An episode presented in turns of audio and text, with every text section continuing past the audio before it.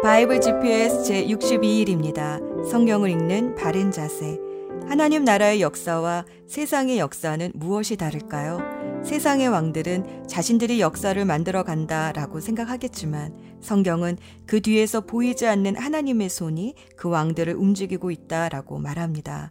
예를 들어 페르시아의 초대 왕 고레스는 바벨론과는 다른 식민지 정책을 펴서 포로로 잡아온 모든 백성들이 자기 나라로 돌아가게 했습니다. 그는 나라의 부국을 위해 자신이 내린 정책이라 생각하겠지만 성경은 고레스가 태어나기 150년 전에 이미 하나님이 고레스를 사용하실 것이라고 기록했습니다. 이사야 45장 4절 내가 너를 지명하여 부른 것은 나의 종 야곱 내가 택한 이스라엘을 도우려고 함이었다. 네가 비록 나를 알지 못하지만 내가 너에게 영예로운 이름을 준 까닭이 바로 여기에 있다. 세계사는 이미 일어난 일을 기록하지만 하나님 나라의 역사는 하나님이 이미 예고하신 것이 어떻게 성취되어 가는가를 기록합니다. 그래서 역사는 하나님의 증인이 됩니다. 이사야 43장과 44장에서 하나님은 열방의 우상들을 재판종으로 불러와서 누가 참 신인지 한번 심판해 보자 하십니다. 미래를 예고하고 그대로 이루어지게 하는 신이 참 신이라 변론하십니다. 이사야 43장 12절 바로 내가 승리를 예고하였고 너희를 구원하였고 구원을 선언하였다. 이방의 어떤 신도 이렇게 하지 못하였다. 이 일에 있어서는 너희가 나의 증인이다. 내가 하나님이다. 주님께서 하신 말씀이다. 이사야 44장 8절. 너희는 떨지 말아라, 겁내지 말아라. 내가 예전부터 너희에게 이미 예고하여 주지 않았느냐? 나는 예고하였고 너희는 이것을 증언할 나의 증인들이다. 나밖에 다른 신이 또 있느냐? 다른 반석은 없다. 내가 전혀 아는 바 없다. 그래서 그 하나님의 역사를 지고 가는 이스라엘은 하나님의 증인으로 채택된 거룩한 제사장 나라가 되어야 했습니다. 하지만 이스라엘은 우상을 섬김으로 하나님의 언약을 지키지 못했습니다. 그래도 하나님은 신실하셔서 이스라엘과 하신 약속을 지켜주심으로 포로들을 다시 예루살렘으로 돌아오게 하셨습니다. 역사를 주관하시는 분이 하나님이십니다. 구약 시대에는 이스라엘이 하나님의 증인이었다면 신약 시대에서 예수님은 제자들을 증인으로 부르셨습니다. 사도행전 1장 8절. 그러나 성령이 너희에게 내리시면 너희는 능력을 받고 예루살렘과 온 유대와 사마리아에서 그리고 마침내 땅 끝까지 이르러 내 증인이 될 것이다. 이스라엘은 하나님의 언약을 지킬 수 있는 능력이 없었지만 예수님은 성령님을 보내주셔서 하나님의 말씀을 지킬 수 있는 능력을 주셨습니다. 하나님을 증거하는 증인은 어떤 과학적 증거나 설득하는 말 또는 논쟁이 아니라 바로 말씀대로 사는 제자입니다. 오늘의 여정, 오늘은 1차 포로 귀환 후 아직 페르시아에 남아있던 유대인들에게 불임절이라는 큰 명절을 남겨준 에스더 왕비의 이야기와 2차 포로 귀환의 여정을 기록한 에스라 후반부를 읽습니다. 에스더서에는 하나님이라는 단어가 단 한 번도 나오지 않지만 하나님의 일하심을 분명히 보게 해줍니다. 왜냐하면 단순히 우연이라 하기에는 너무 많은 우연들이 나오기 때문입니다. 고아가 된 조카 에스더를 모르데게가 친딸로 키우게 된 것도 와스티 왕후가 갑자기 폐위되고 뜻하지 않게 에스더가 미인 선발 대회 나가 왕후가 된 것도 삼촌 모르드게가 당시 제1인자였던 하만의 미움을 받은 것도 그래서 하만이 모르드게를 죽이려고 장대를 만들어 단 그날 밤에 아하수에로 왕이 잠이 안 와 왕궁 일지를 읽다가 모르드게가 왕의 암살범을 밝혔으나 아무 상을 받지 못했다는 것을 그때 마침 알게 된 것도.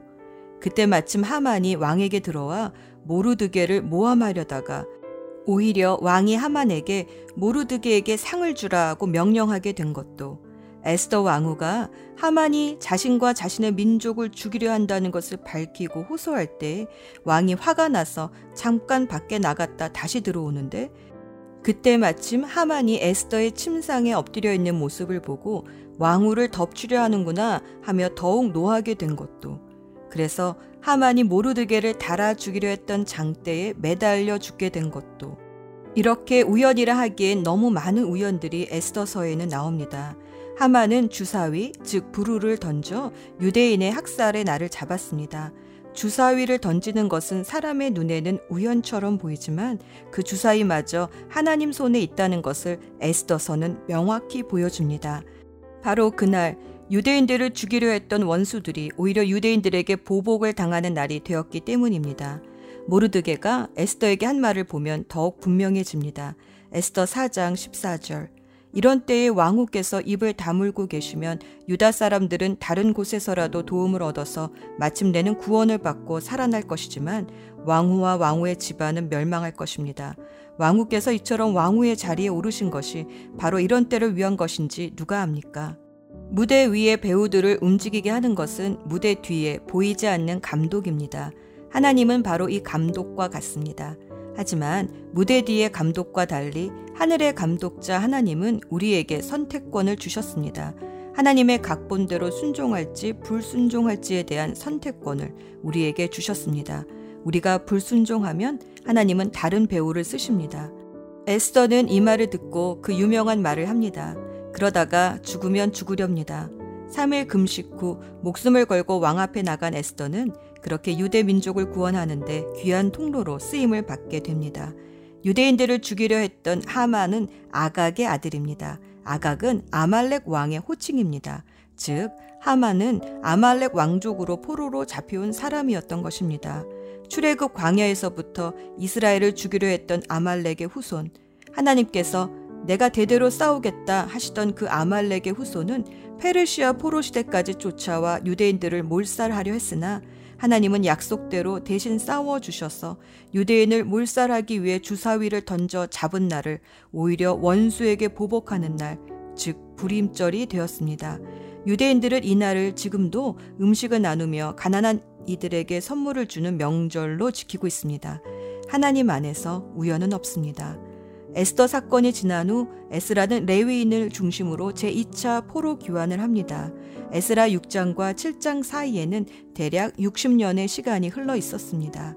에스라가 돌아와 보니 예루살렘은 무엇보다 영적으로 황폐해져 있었고 유대인들은 주변의 이방 여인들과 결혼하면서 다시 이방 종교로 섞여가고 있었습니다. 이것을 본 에스라는 크게 분노하고 슬퍼하며 온 백성을 예루살렘 성전으로 불렀습니다.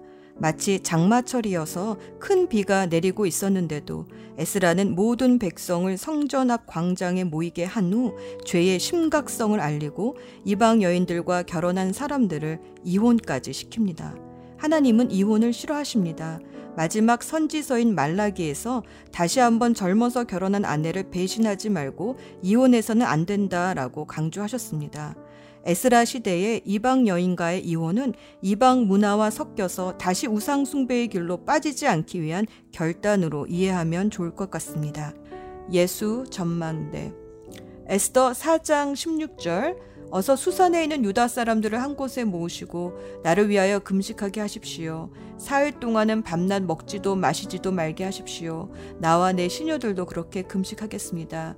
그렇게 하고 난 다음에 법을 어기고서라도 내가 임금님 앞에 나가겠습니다. 그러다가 죽으면 죽으렵니다.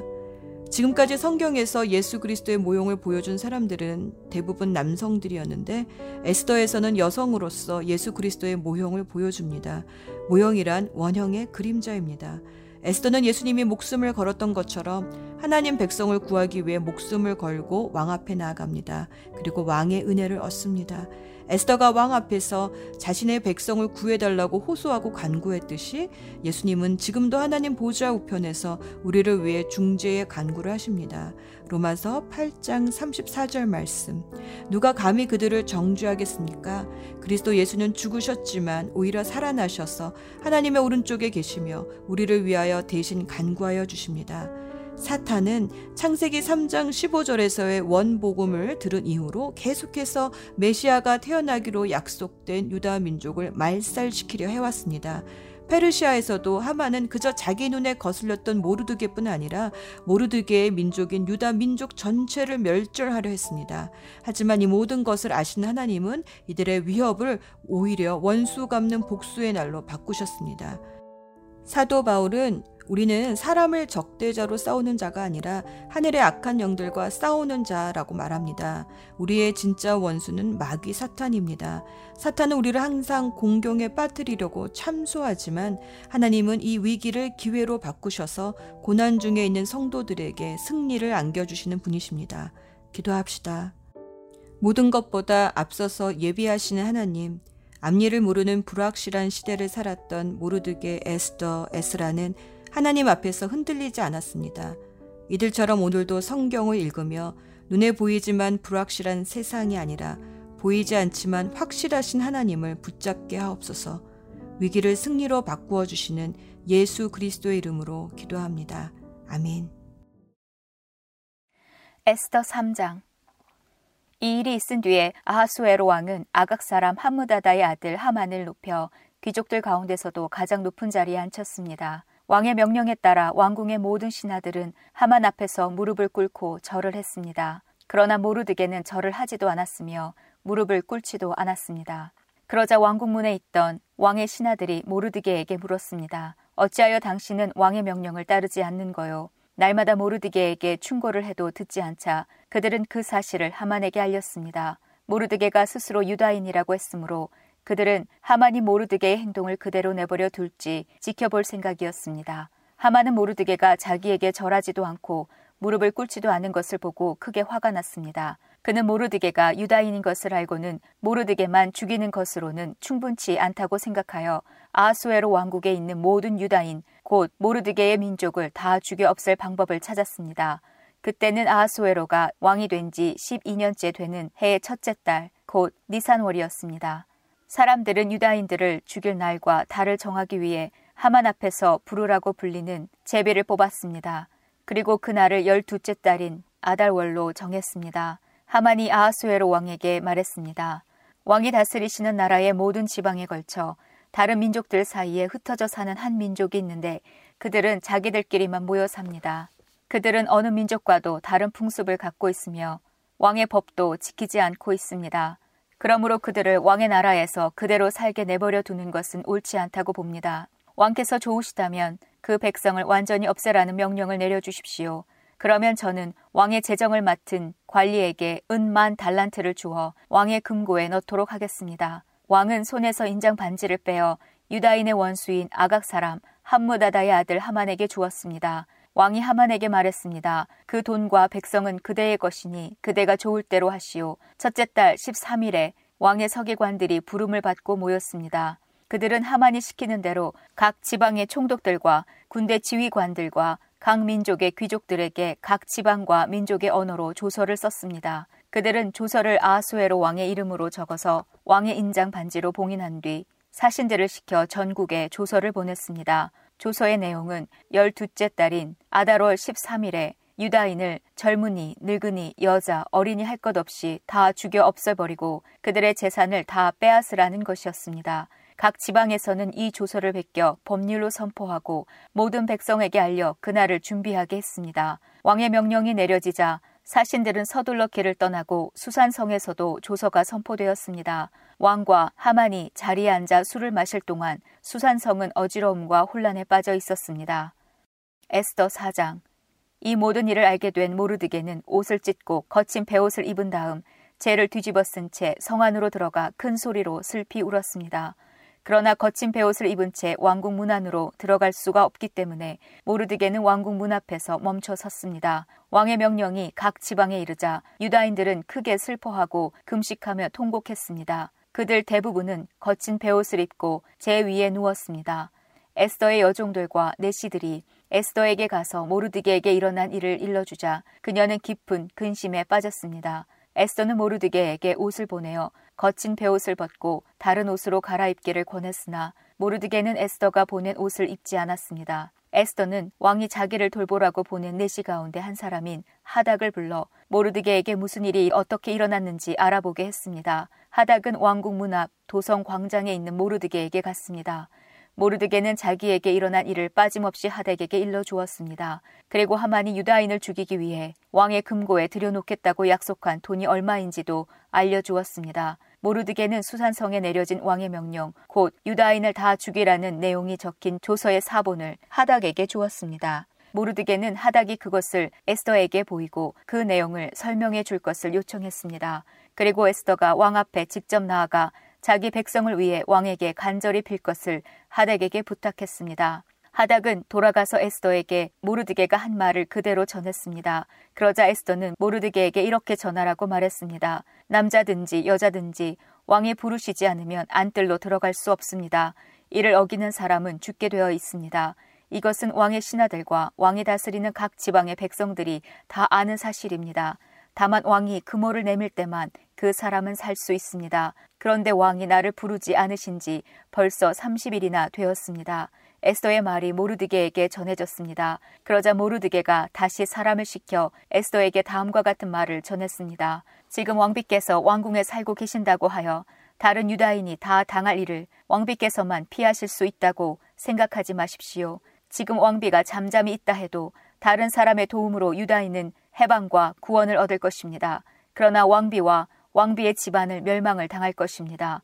왕비가 지금 왕비의 자리에 오른 것도 바로 이런 때를 위한 것인지 누가 합니까? 그러자 에스터가 다시 그들을 시켜 모르드게에게 전했습니다. 가서 수산성에 있는 유다인들을 다 모으고 나를 위해 금식하게 하십시오. 밤낮으로 3일 동안 먹지 말고 마시지도 말게 하십시오. 나와 내 여종들도 금식하겠습니다. 그런 뒤에 법을 어기고서라도 왕에게 나아가겠습니다. 그러다 죽게 되면 죽겠습니다. 모르드게는 나가서 에스더에게 일러준 대로 했습니다. 에스더 5장 금식한 지 3일째 되는 날 에스더는 왕비의 옷을 입고 왕의 방에 마주 보이는 왕궁 안뜰에 섰습니다. 그때 왕은 방 안 보좌에 앉아 현관 쪽으로 바라보고 있었습니다. 왕은 에스더 왕비가 뜰에 서 있는 모습을 보고 그녀를 어여삐 여겨 손에 들고 있던 그모를 내밀었습니다. 그러자 에스더가 가까이 다가가 그몰 끝에 손을 대었습니다. 왕이 물었습니다. 에스더 왕후여 무슨 일이요? 내게 무슨 부탁이라도 있어 당신이 원한다면 내 나라의 절반이라도 주겠소. 에스더가 대답했습니다. 제가 오늘 왕을 위해 잔치를 준비했으니 좋으시다면 하만과 함께 와 주십시오. 그러자 왕이 말했습니다. 곧 하만을 들라 하여라. 에스더의 소원을 들어주겠다. 왕과 하만은 에스더가 준비한 잔치에 갔습니다. 포도주를 마시던 왕이 에스더에게 말했습니다. 당신이 바라는 것이 무엇이요? 내가 들어주겠소. 당신이 요청하는 것이 대체 무엇이요? 내 나라의 절반이라도 주겠소. 에스더가 대답했습니다. 제가 바라고 요청하는 것은 이렇습니다. 왕이 저를 어여삐 보시고 제 소원과 요청을 들어주실 마음이 있으시다면 내일도 잔치를 열겠으니 하만과 함께 와 주십시오. 그때에 제 소원을 왕께 말씀드리겠습니다. 그날 하만은 즐거운 마음으로 왕궁문을 나오던 중 모르드게를 만났습니다. 모르드게는 여전히 일어나지도 않고 자기를 두려워하지도 않았습니다. 이를 본 하만은 너무도 화가 났습니다. 하지만 그는 화를 참고 집으로 돌아가서 친구들과 자기 아내 세레스를 불렀습니다. 그는 그들에게 자기의 재산과 아들이 많은 것과 왕이 그에게 명예를 주어 다른 귀족이나 신하들보다 높여주신 것을 자랑했습니다. 하만이 덧붙여 말했습니다. 그뿐만이 아니라네. 에스더 왕후께서 잔치를 베풀어 놓고 초대한 사람은 왕을 제외하고 나밖에 없었다네. 그리고 왕후께서는 내일도 나더러 왕과 함께 와달라고 하셨네. 하지만 유다인 모르드게가 왕궁 문에 앉아 있는 것을 보면 기쁜 마음에 싹 가신다네. 하만의 아내 세레스와 모든 친구들이 말했습니다. 50규빗 되는 장대를 세우고 내일 아침 왕에게 모르드게를 거기 매달아 달라고 부탁하세요. 그리고 나서 왕과 함께 기쁜 마음으로 잔치에 가세요. 하만은 그 말을 좋게 여기고 곧 장대를 세우라고 명령했습니다. 에스더 6장 그날 밤 왕은 잠이 오지 않아 신하를 시켜 왕궁 일지를 가져오게 하여 자기 앞에서 읽으라고 명령했습니다. 그 일지에는 왕궁문을 지키던 왕의 두 내시인 빅다나와 데레스가 왕을 죽이려 한 음모를 모르드게가 일러 주었다는 내용이 적혀 있었습니다. 왕이 물었습니다. 이 일을 한 모르드게에게 어떤 영광과 상을 주었느냐? 신하들이 대답했습니다. 아무것도 주지 않았습니다. 왕이 다시 물었습니다. 누가 뜰에 있느냐? 마침 그때 하만이 자기가 세운 장대에 모르드게를 매달기 위해서 왕에게 부탁하고자 왕궁 바깥들에 와 있었습니다. 왕을 모시는 신하들이 말했습니다. 하만이 뜰에 서 있습니다. 그러자 왕이 말했습니다. 들라 하여라. 하만이 들어오자 왕이 그에게 물었습니다. 내가 크게 높여주고 싶은 사람이 있는데 그 사람에게 어떻게 해주면 좋겠소? 하만은 속으로 왕이 높여주고 싶은 사람이 나 말고 또 누가 있을까라고 생각하여 이렇게 대답했습니다. 왕께서 크게 높여주고 싶은 사람이 있으시다면 먼저 종들을 시켜 왕께서 입으시는 옷과 왕께서 타시는 말을 내오게 하시고 그 말의 머리는 관으로 꾸미게 하십시오. 그런 다음에 그 옷과 말을 왕께서 높여주고 싶은 사람에게 주십시오. 그리고 왕의 신하 가운데 가장 높은 사람을 시켜 그 사람에게 왕의 옷을 입히게 하고 말에 태운 사람을 성한 거리로 다니게 하면서 왕은 높여주고 싶은 사람에게 이렇게 해주신다 하며 외치게 하십시오. 왕이 하만에게 명령했습니다. 어서 가서 왕궁 문에 앉아 있는 유다인 모르드게를 위해 그대가 말한 대로 옷과 말을 내오시오. 그대가 말한 것에서 하나도 빠뜨리지 말고 그대로 하시오. 하만은 왕의 명령대로 옷과 말을 내어와서 모르드게에게 옷을 입히고 그를 말에 태워 왕은 높여주시고 싶은 사람에게 이렇게 해주신다 하고 성한 거리를 외치고 다녔습니다. 그런 뒤에 모르드게는 다시 왕궁문으로 돌아갔습니다. 하만은 당황하고 부끄러워서 얼굴을 가린 채 서둘러 집으로 갔습니다. 하만은 아내 세레스와 모든 친구들에게 자기에게 일어난 일을 빠짐없이 이야기했습니다. 하만의 아내와 그의 친구들이 말했습니다. 당신은 유다인인 모르드게 앞에서 무릎을 꿇었으니 이제 그에게 맞서 이길 수 없소. 계속 맞서려 한다면 당신은 틀림없이 망할 것이오. 그들의 말이 끝나기도 전에 왕의 내시들이 하만의 집에 와서 에스더가 차린 잔치에 하만을 서둘러 데려갔습니다. 에스더 7장 왕과 하만은 에스더가 차린 잔치에 갔습니다. 둘째 날에도 왕은 하만과 더불어 술을 마시다가 에스더에게 물었습니다. 당신이 바라는 것이 무엇이요? 내가 들어주겠소. 당신이 요청하는 것이 무엇이요? 내 나라의 절반이라도 주겠소. 그러자 에스더 왕후가 대답했습니다. 왕이 저를 어여삐 보신다면 그리고 제 요청을 들어주실 마음이 있으시다면 제 목숨을 살려주십시오. 이것이 제 소원입니다. 그리고 제 민족도 살려주십시오. 이것이 제 요청입니다. 제 민족이나 저나 이제는 다 죽고 망하여 완전히 없어지게 되었습니다. 우리가 남종이나 여종으로 팔려가기만 해도 제가 잠자코 있었을 것입니다. 그만한 일을 가지고 왕을 번거롭게 해드리지 않았을 것입니다. 아하수에로 왕이 에스더 왕후에게 물었습니다. 그가 누구요? 그가 어디에 있소? 누가 그런 짓을 하려 하오? 에스더가 말했습니다. 우리의 적, 우리의 원수는 바로 이 악한 하만입니다. 그 말이 끝나자 하만은 왕과 왕후 앞에서 두려움에 사로잡혔습니다. 화가 머리끝까지 난 왕은 자리에서 일어나 왕궁 뜰로 나갔습니다. 하만은 왕이 이미 자기를 죽이기로 결심한 것을 알고 자리에 남아 에스더에게 목숨만 살려달라고 빌었습니다. 왕이 왕궁 뜰에서 잔치방으로 돌아와 보니 하만이 에스더가 기대는 침상에 엎드려 있었습니다. 그 모습을 보고 왕이 말했습니다. 내가 왕궁에 있는데도 이놈이 왕후를 덮치려 하는구나. 왕의 그 말이 떨어지기가 무섭게 종들이 달려들어 하만의 얼굴을 가렸습니다. 그때 왕을 모시던 내시 가운데 하르보나가 말했습니다.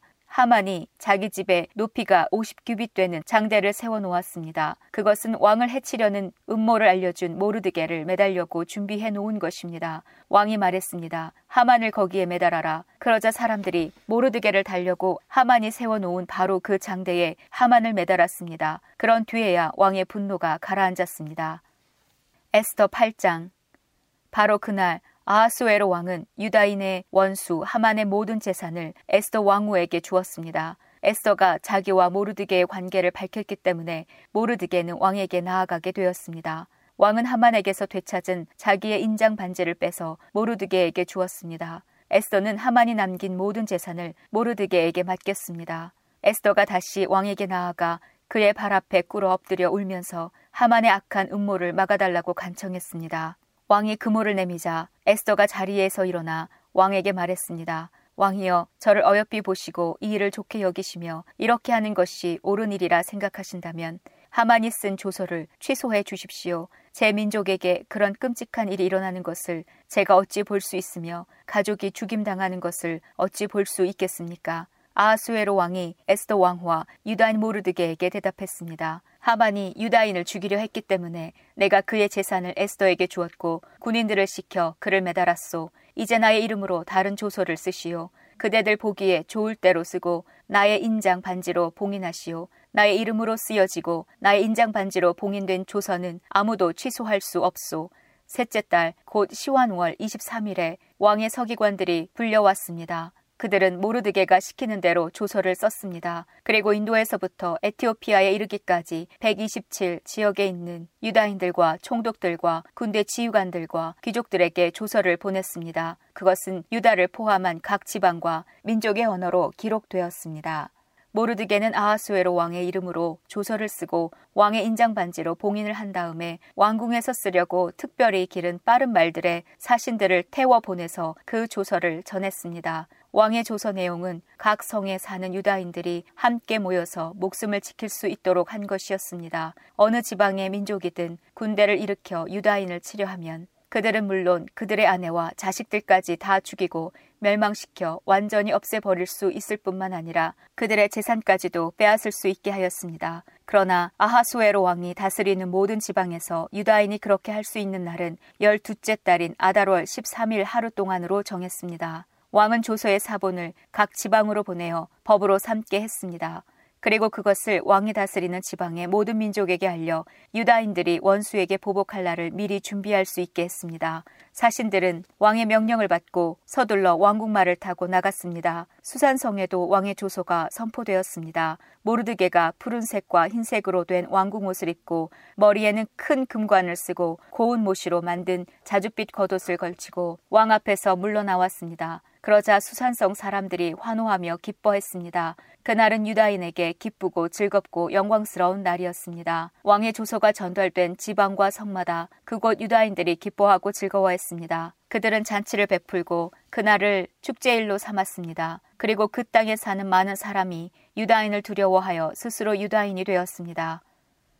에스더 9장 드디어 열두째 달인 아달월 13일이 되어 왕이 내린 명령을 지켜야 하는 날이 되었습니다. 그날은 유다인의 원수들이 유다인을 없애려고 한 날이었으나 이제는 유다인이 그 원수들을 물리칠 수 있는 날로 바뀌었습니다. 유다인들은 아하수에로 왕이 다스리는 모든 지방에 각 성에 모여 자기들을 해치려 하던 사람들을 공격했습니다. 나라 안의 모든 사람이 유다인을 두려워했으므로 아무도 그들을 막지 못했습니다. 게다가 각 지방의 귀족들과 총독들과 군대 지휘관들과 왕의 신하들도 모르드게를 두려워했기 때문에 유다인을 도왔습니다. 모르드게는 왕궁에서 높은 자리를 차지하고 있었으며 그의 세력 또한 점점 커져서 나라 전체에 그의 이름을 모르는 사람이 없게 되었습니다. 유다인들은 모든 원수를 칼로 쳐 죽여 없앴습니다. 그리고 그들을 미워하던 민족에게 하고 싶은 대로 다 했습니다. 유다인들은 수산성에서만 500명을 죽여 없앴습니다. 그들은 또한 함무다다의 아들이자 유다인의 원수인 하만의 열 아들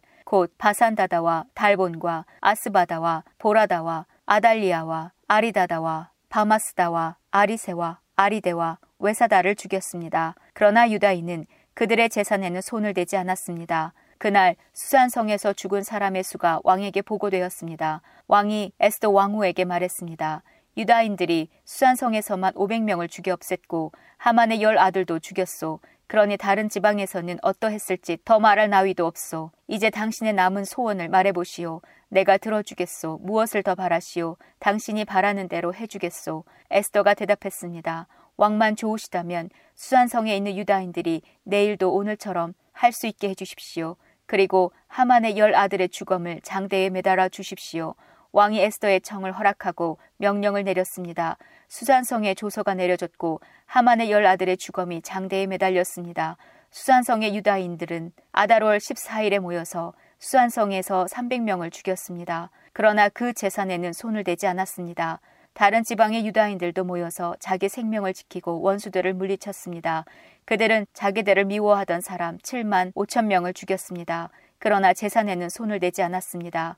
일이 일어난 날은 아달월 13일이었습니다. 14일에는 쉬면서 즐거운 잔치를 열었습니다. 그러나 수산성의 유다인들은 아달월 13일과 14일에 모였으므로 15일에 쉬면서 그날을 즐거운 잔칫날로 삼았습니다. 시골과 작은 마을에 사는 유다인들이 아달월 14일에 잔치를 베풀면서 서로 선물을 나누는 것은 바로 이러한 이유 때문입니다. 모르드게는 이 모든 일을 다 적어두었습니다. 그리고 먼 곳이든지 가까운 곳이든지 아하수에로 왕이 다스리는 나라의 모든 유다인에게 편지를 보내어 해마다 아달월 14일과 15일을 명절로 지키게 했습니다.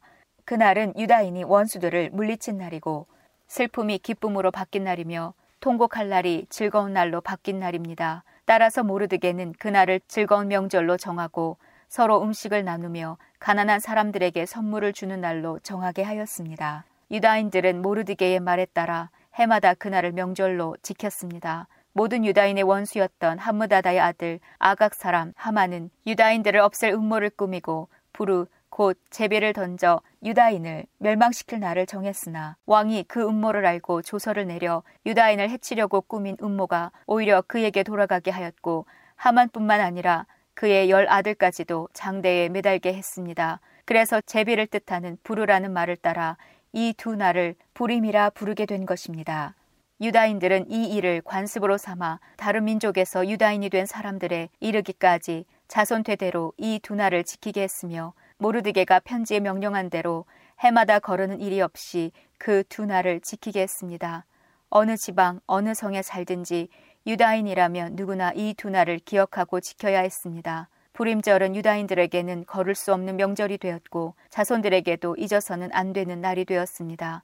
아비하일의 딸 에스더 왕후는 유다인 모르드게와 함께 불임절에 관한 두 번째 편지를 써서 자기들의 권력으로 불임절을 확정했습니다. 모르드게는 아하소에로 왕이 다스리는 나라의 127 지역에 사는 모든 유다인에게 평화와 안녕을 비는 편지를 보냈습니다. 그는 그 편지에서 정한 날에 불임절을 지킬 것을 명령하고 자신과 에스더 왕후를 비롯한 모든 유다인이 이 두 날에 금식을 하고 슬피 울며 지킬 것을 말하였습니다. 불임절 관습은 에스더의 편지로 확실히 정해졌고 이 모든 일이 글로 적혔습니다. 에스더 10장 아수에로 왕은 본토뿐만 아니라 바닷가의 성들도 조공을 바치게 했습니다. 아수에로 왕이 큰 권세와 능력으로 이룬 모든 업적과 그가 모르드게를 높여 영화롭게 한 일은 메데와 페르시아의 왕들의 역사책에 적혀 있습니다. 유다인 모르드게는 아하수에로 왕 다음으로 높은 사람이었습니다. 그는 유다인 가운데서 가장 세력이 컸는데 자기 민족의 이익과 안전을 위해서 일했기 때문에 모든 유다인의 존경을 받았습니다. 에스라 4장 6절 아수에로가 왕이 되자 그 적들이 유다와 예루살렘 백성을 고발하는 편지를 썼습니다. 그 뒤에 아닥사스다가 왕이 되자 비슬람과 미드르닷과 다부에를 비롯한 무리들이 페르시아 왕 아닥사스다에게 편지를 썼습니다. 그 편지는 아람어로 적혀 있습니다. 총독 르훔과 서기관 심세도 아닥사스다 왕에게 예루살렘을 고발하는 내용의 편지를 썼습니다. 그 편지에는 총독 르훔과 서기관 심세와 다른 보좌관들, 곧 재판관들과 중요한 관리들뿐만 아니라 디나와 아바삿과 다블레와 아바세와 아렉과 바빌로니아와 수산과 대해와 엘람 사람들의 이름이 적혀 있습니다. 그리고 오스나발이 쫓아낸 사람들의 이름도 함께 쓰여 있었습니다. 그들은 오스나발이 사마리아 성과 유프라테스강 서쪽의 다른 지방에서 살게 한 사람들입니다. 그들이 아닥사스다 왕에게 보낸 편지의 내용은 이러합니다. 유프라테스강 서쪽 지방에 사는 왕의 종들이 아닥사스다 왕에게 드립니다. 왕이시여 왕께서 저희에게 보낸 유다인들을 기억하실 줄로 압니다. 왕도 아시겠지만 그들은 예루살렘으로 가서 왕의 명령을 어기고 저 악한 성을 다시 짓고 있습니다. 그들은 성벽을 다시 쌓고 기초를 다시 놓고 있습니다. 아닥사스다 왕이시여 장차 무슨 일이 일어날지 왕께서도 아셔야 합니다. 만약 예루살렘이 지어지고 그 성벽이 고쳐지고 나면 예루살렘은 아무런 세금도 내지 않을 것입니다. 그렇게 되면 왕께서 거두어 드리는 돈도 줄어들 것입니다. 우리는 나라에 충성을 다할 것을 맹세했기 때문에 왕에게 그런 명예롭지 못한 일이 생기는 것을 보고만 있을 수 없습니다. 그래서 왕께 그 사실을 알려드리려고 이 편지를 쓰는 것입니다. 왕이시여, 이전 왕들의 기록을 살펴보십시오. 그러면 예루살렘 성이 반역의 성이라는 것을 발견하게 될 것입니다. 예루살렘은 왕들을 괴롭히던 곳이고 페르시아가 다스리던 다른 지역들까지 피해를 입혔던 곳입니다. 오래전부터 그곳은 반역을 일삼았습니다. 그 성이 멸망한 것도 그 때문입니다. 아닥사스다 왕이시여, 이 사실을 아셔야 합니다. 이 성을 다시 짓는 일과 성벽 보수 작업이 끝나게 되면 왕께서는 유프라테스강 서쪽 지방을 다 잃게 될 것입니다. 그러자 아닥삭스다 왕이 이런 답장을 보냈습니다. 총독 루훔과 서기관 심세에게 그리고 그들과 더불어 사마리아에 사는 모든 백성과 유프라테스강 서쪽 지방에 있는 다른 사람들에게 보낸다. 너희들 모두 평안하기를 바란다. 그대들이 보낸 편지는 번역하여 잘 읽어보았다. 내가 옛 기록을 찾아내라고 명령하여 알아본 결과 예루살렘은 오랫동안 반역을 일삼던 곳임이 드러났다. 예루살렘은 문제를 일으키고 말썽을 부리던 곳이다. 예루살렘에는 강한 왕들이 있었다. 그들은 유프라테스 강 서쪽 지방 전체를 다스리면서 온갖 세금을 거두어 들였다. 이제 그들에게 명령을 내려 이를 멈추게 하여라. 내가 명령을 내리기 전까지는 예루살렘 성을 다시 짓지 못한다. 이 일을 틀림없이 하도록 하여라. 예루살렘 성을 짓는 일이 계속되면 나라가 피해를 입게 된다. 루움과 서기관 심세와 다른 사람들이 이 편지를 읽었습니다. 그리고는 재빨리 예루살렘의 유다 사람들에게 가서 하던 일을 멈추게 했습니다. 에스라 7장 이런 일이 있은 뒤 몇십 년이 지났습니다. 페르시아 왕 아닥사스다가 다스리던 때에 에스라라는 사람이 있었습니다. 에스라는 스라야의 아들이고 스라야는 아사랴의 아들이며 아사랴는 힐기야의 아들입니다. 힐기야는 살룸의 아들이고 살룸은 사독의 아들이며 사독은 아히두베의 아들입니다. 아히둡은 아마랴의 아들이고 아마랴는 아사랴의 아들이며 아사랴는 무라요스의 아들입니다. 무라요스는 스라히야의 아들이고 스라히야는 우시엘의 아들이며 우시엘은 붓기의 아들입니다. 붓기는 아비수아의 아들이고 아비수아는 비느아스의 아들이며 비느아스는 엘르아살의 아들입니다. 엘르아살은 대제사장 아론의 아들입니다. 이 에스라가 바빌론에서 예루살렘으로 돌아왔는데 그는 이스라엘의 하나님 여호와께서 주신 모세의 율법을 연구한 학자입니다. 그의 하나님 여호와께서 그를 도우셨으므로 그는 원하는 것이 있으면 무엇이든지 왕으로부터 받을 수 있었습니다. 아닥사스다 왕 7년에 다른 이스라엘 사람들이 또 예루살렘으로 돌아왔습니다. 그들 가운데는 제사장과 레위 사람과 노래하는 사람과 문지기와 성전 종들이 있었습니다. 에스라가 예루살렘에 왔을 때는 아닥사스다 왕 7년 되던 해의 다섯째 달이었습니다. 에스라는 첫째 달 초하루에 바빌론을 떠나서 다섯째 달 초하루에 예루살렘에 이르렀습니다. 하나님께서 에스라를 도우셨습니다. 에스라는 여호와의 가르침을 알기 위해 그리고 그것을 지키기 위해 열심히 일했습니다. 에스라는 여호와의 명령과 규례를 이스라엘 사람들에게 가르치기도 했습니다. 아닥사스다 왕이 제사장이면서 율법학자인 에스라에게 편지를 보냈습니다. 그 편지의 내용은 이러합니다. 모든 왕의 왕 아닥사스다가 하나님의 율법을 연구하는 학자이며 제사장인 에스라에게 보낸다. 이제 내가 명령을 내린다. 내 나라 안에 있는 이스라엘 사람 가운데 누구든지 원하는 사람은 그대와 함께 예루살렘으로 가도 좋다. 제사장과 레위 사람이라도 괜찮다. 나는 나의 참모 일곱 사람과 의논한 후 하나님의 율법이 유다와 예루살렘에서 잘 지켜지고 있는지 살펴보기 위해 에스라 당신을 그쪽으로 보내기로 했다. 그리고 나와 나의 참모가 기꺼이 내어준 은과 금도 가져가도 좋다. 그것은 예루살렘에 계시는 이스라엘의 하나님을 위해 주는 것이다. 또한 바빌론 지방에서 받은 은과 금도 가져가고 이스라엘 사람과 그 제사장들이 여호와께 바친 제물 곧 예루살렘에 있는 하나님의 성전을 위해 기꺼이 바친 예물도 가져가라. 그 돈으로 수소와 수량과 어린 양을 사고 곡식 제물과 부어드리는 제물인 전제물도 사라. 그것들을 예루살렘에 있는 하나님의 성전 재단 위에 바쳐라. 나머지 은과 금은 그대와 그대의 동료인 유다 사람들이 마음대로 쓰되 하나님이 원하시는 대로 써라. 그대에게 맡긴 모든 것을 예루살렘의 하나님께 가져가라. 그것은 그대의 하나님의 성전에서 예배 드릴 때에 쓸 것이다. 그 밖에도 하나님의 성전을 위해 필요한 것이 있다면 무엇이든지 가져가도 좋다. 왕의 창고에서 그것을 받아 가져가도록 하여라. 이제 나 아닥사스다가 유프라테스 강 서쪽 지방의 창고를 맡은 모든 사람에게 명령을 내린다. 제사장이자 하나님의 율법학자인 에스라가 달라고 하는 것은 무엇이든지 그대로 내주어라. 그에게 은은 백달란트까지 밀은 백고르까지 포도주는 백바트까지 올리브 기름도 백바트까지 내주어라. 그리고 소금은 달라는 대로 주어라. 하늘의 하나님이 원하시는 것이라면 하늘의 하나님의 성전을 위해 무엇이든지 그대로 하여라.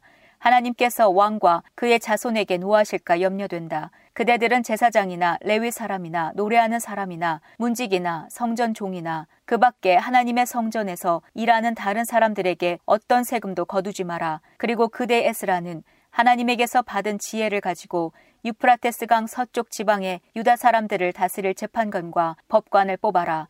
그들은 하나님의 율법을 잘 아는 사람이어야 한다.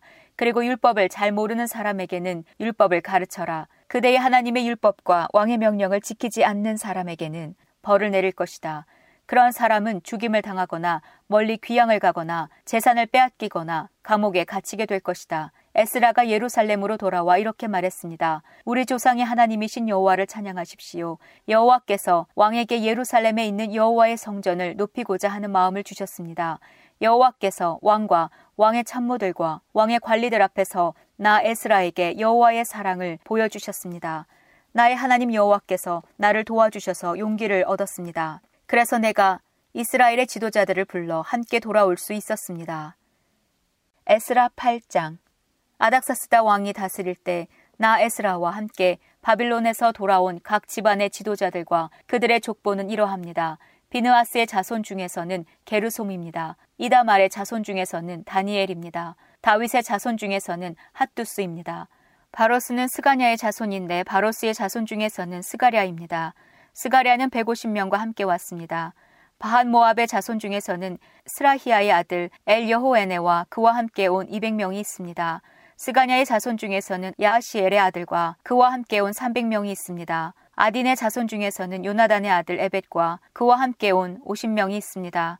엘람의 자손 중에서는 아달리아의 아들 여사야와 그와 함께 온 70명이 있습니다. 스바랴의 자손 중에서는 미가엘의 아들 스바랴와 그와 함께 온 80명이 있습니다.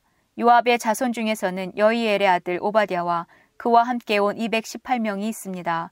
슬로밋의 자손 중에서는 요시베아의 아들과 그와 함께 온 160명이 있습니다. 베베의 자손 중에서는 베베의 아들 스가랴와 그와 함께 온 28명이 있습니다. 아스갓의 자손 중에서는 학가단의 아들 요하난과 그와 함께 온 110명이 있습니다.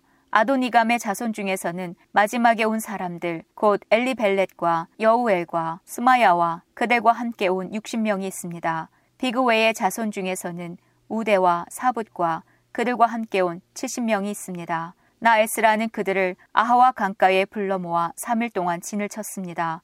나는 제사장을 비롯한 모든 사람을 살펴보았지만 레위 사람은 한 사람도 보이지 않았습니다. 그래서 나 에스라는 지도자인 엘리에셀과 아리엘과 스마야와 엘라단과 야립과 또 다른 사람 엘라단과 나단과 스가랴와 무슬람을 불렀습니다. 그리고 학자인 요야립과 엘라단도 불렀습니다.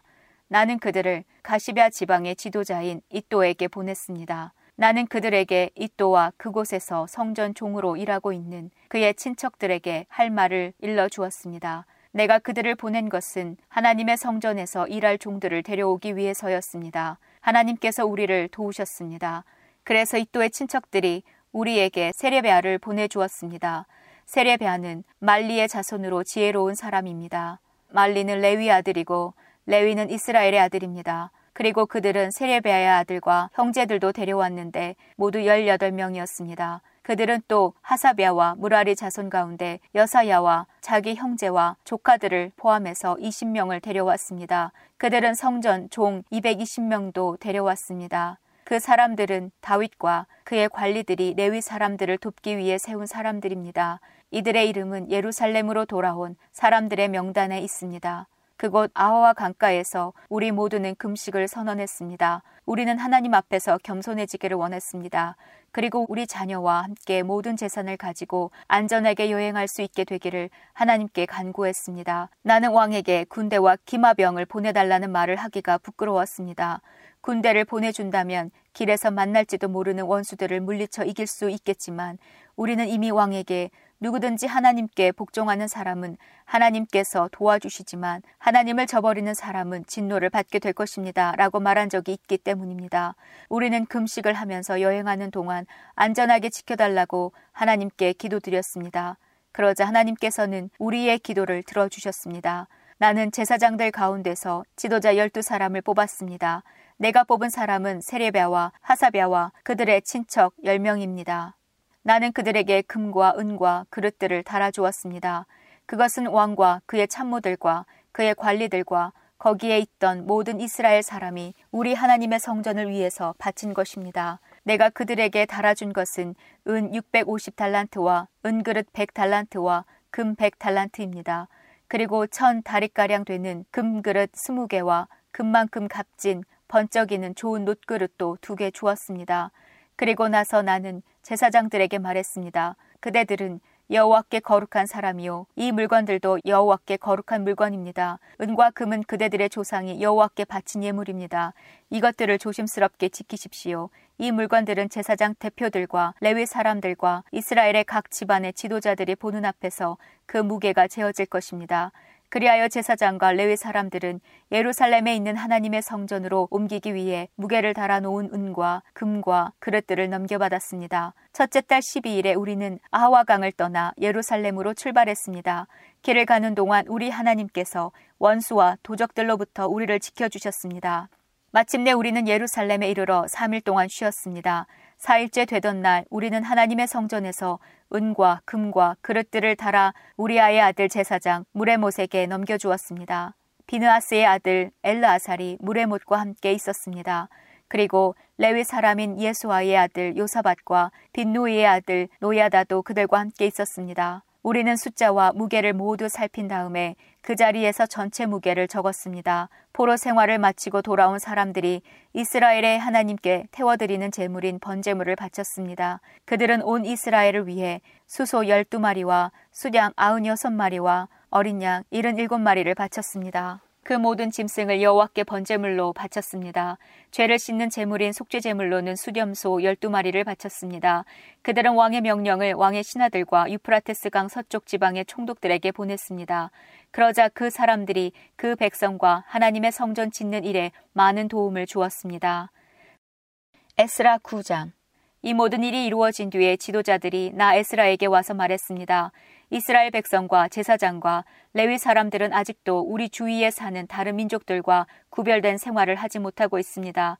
우리 이스라엘 백성들이 가나안 사람과 헷 사람과 브리스 사람과 여부스 사람과 암몬 사람과 모압 사람과 이집트 사람과 아모리 사람처럼 역겨운 일을 하고 있습니다. 이스라엘 사람들은 유다 사람이 아닌 다른 민족들의 딸을 아내와 며느리로 맞아들여 이스라엘 백성의 거룩한 피가 이 땅에 사는 세상 민족들의 피와 섞이게 되었습니다. 이스라엘의 지도자와 관리라는 사람들이 오히려 이런 일에 앞장을 섰습니다. 나는 이 말을 듣고 화가 나서 겉옷과 속옷을 찢고 머리털과 수염을 쥐어 뜯으며 주저앉았습니다. 그러자 이스라엘의 하나님의 말씀을 두려워하는 모든 사람들이 내 곁으로 모여들었습니다. 그들은 포로 생활을 마치고 돌아온 사람들의 죄를 보았습니다. 나는 저녁 희생 제사를 드릴 때까지 그런 모습으로 주저앉아 있었습니다. 그러다가 저녁 희생 제사를 드릴 시간이 되었을 때 나는 자리에서 일어났습니다. 내 겉옷과 속옷은 찢어져 있었습니다. 나는 무릎을 꿇고 앉아서 내 하나님 여호와께 두 손을 들고 기도를 드렸습니다. 나의 하나님이여 하나님께 얼굴을 들기가 너무나 부끄러워서 몸둘 바를 모르겠습니다. 우리가 저지른 죄가 너무 많아 우리의 키를 넘어 하늘까지 닿았습니다. 우리 조상들의 시대로부터 지금까지 우리는 많은 죄를 지었습니다. 우리 죄 때문에 우리와 왕들과 제사장들은 벌을 받았습니다. 우리는 칼의 위협을 받고 포로 생활을 함으로 벌을 받았습니다. 다른 나라 왕들이 우리의 물건을 빼앗아가고 우리에게 욕을 보였습니다. 그런 일은 지금도 마찬가지로 일어나고 있습니다. 하지만 우리 하나님 여호와께서 우리에게 자비를 베풀어 주셨으므로 우리 가운데 몇몇은 포로 생활을 마치고 이곳으로 돌아오게 되었습니다. 이것은 여호와의 거룩한 곳에서 잠시나마 우리가 안전하게 살 수 있도록 해주신 것입니다. 우리 하나님께서는 우리에게 소망을 주셨고 노예 생활로부터 얼마 동안 안식을 얻게 해 주셨습니다. 우리가 종살이를 할 때도 하나님께서는 우리를 저버리지 않으셨습니다. 하나님께서 페르시아 왕들의 마음을 움직이셔서 우리를 돕게 하셨습니다. 하나님께서 우리에게 새로운 삶을 주셨습니다. 그래서 우리가 성전을 다시 짓고 허물어진 곳을 고칠 수 있게 하셨습니다. 그리고 유다와 예루살렘에 사는 우리를 보호해 줄 성벽을 쌓도록 하셨습니다. 우리 하나님이시여 이 모든 일을 해주신 하나님께 우리가 무슨 말씀을 드릴 수 있겠습니까? 우리는 하나님의 명령을 어겼습니다. 하나님께서 하나님의 종인 예언자들을 통해서 이렇게 명령하셨습니다. 너희가 들어가는 땅은 더러워진 땅이다. 그 땅에 사는 백성들이 역겨운 일을 하여 그 땅을 더럽혔다. 이쪽 끝에서부터 저쪽 끝까지 그 땅을 더러운 것으로 가득 채웠다. 그러므로 너희의 딸을 그들의 아들과 결혼시키지 마라. 그들의 딸도 너희 아들과 결혼시키지 마라. 그들의 평화나 번영을 빌어주지 마라. 그러면 너희가 강해지고 그 땅의 좋은 것들을 먹을 수 있을 것이다. 그리고 이 땅을 너희의 자손에게 영원히 남겨줄 수 있을 것이다. 우리에게 일어난 일은 우리 잘못 때문입니다. 우리는 악한 일을 했습니다. 하지만 하나님께서 우리가 마땅히 받아야 할 벌보다 더 적게 벌을 내리시고 우리들 가운데 몇몇을 살려주셨습니다. 우리는 이 역겨운 백성들과 결혼하여 또다시 하나님의 명령을 어기는 죄를 지었습니다. 그러므로 하나님의 진노 때문에 우리는 망하고 말 것이며 우리들 가운데 아무도 살아남지 못하게 될 것입니다. 이스라엘의 하나님 여호와시여 여호와께서 우리를 불쌍히 여기셨기 때문에 우리가 지금처럼 살아남았습니다. 우리는 죄를 지었으므로 우리들 가운데 여호와 앞에 서 있을 수 있는 사람은 아무도 없습니다. 에스라 10장 에스라가 죄를 고백하는 기도를 드리며 성전 앞에 엎드려 울었습니다. 그때에 이스라엘의 남자와 여자와 어린아이들의 큰 무리가 에스라 둘레에 모여들었습니다. 그들도 큰 소리로 울었습니다. 엘람 사람 여히엘의 아들 스가냐가 에스라에게 말했습니다. 우리가 우리 하나님께 죄를 지었습니다. 우리가 우리 주위에 있는 다른 민족들의 여자와 결혼했습니다. 그러나 이스라엘에게는 희망이 있습니다. 이제 우리 하나님 앞에서 언약을 맺읍시다. 당신의 충고와 하나님의 명령을 존중하는 사람들의 가르침대로 우리가 다른 민족의 여자와 그 자녀들을 다 쫓아내겠습니다. 하나님의 율법대로 하겠습니다. 에스라여 일어나십시오. 당신이 이 일을 맡으셔야 합니다. 하지만 우리도 당신을 돕겠습니다. 그러니 용기를 가지고 하십시오. 에스라가 자리에서 일어났습니다.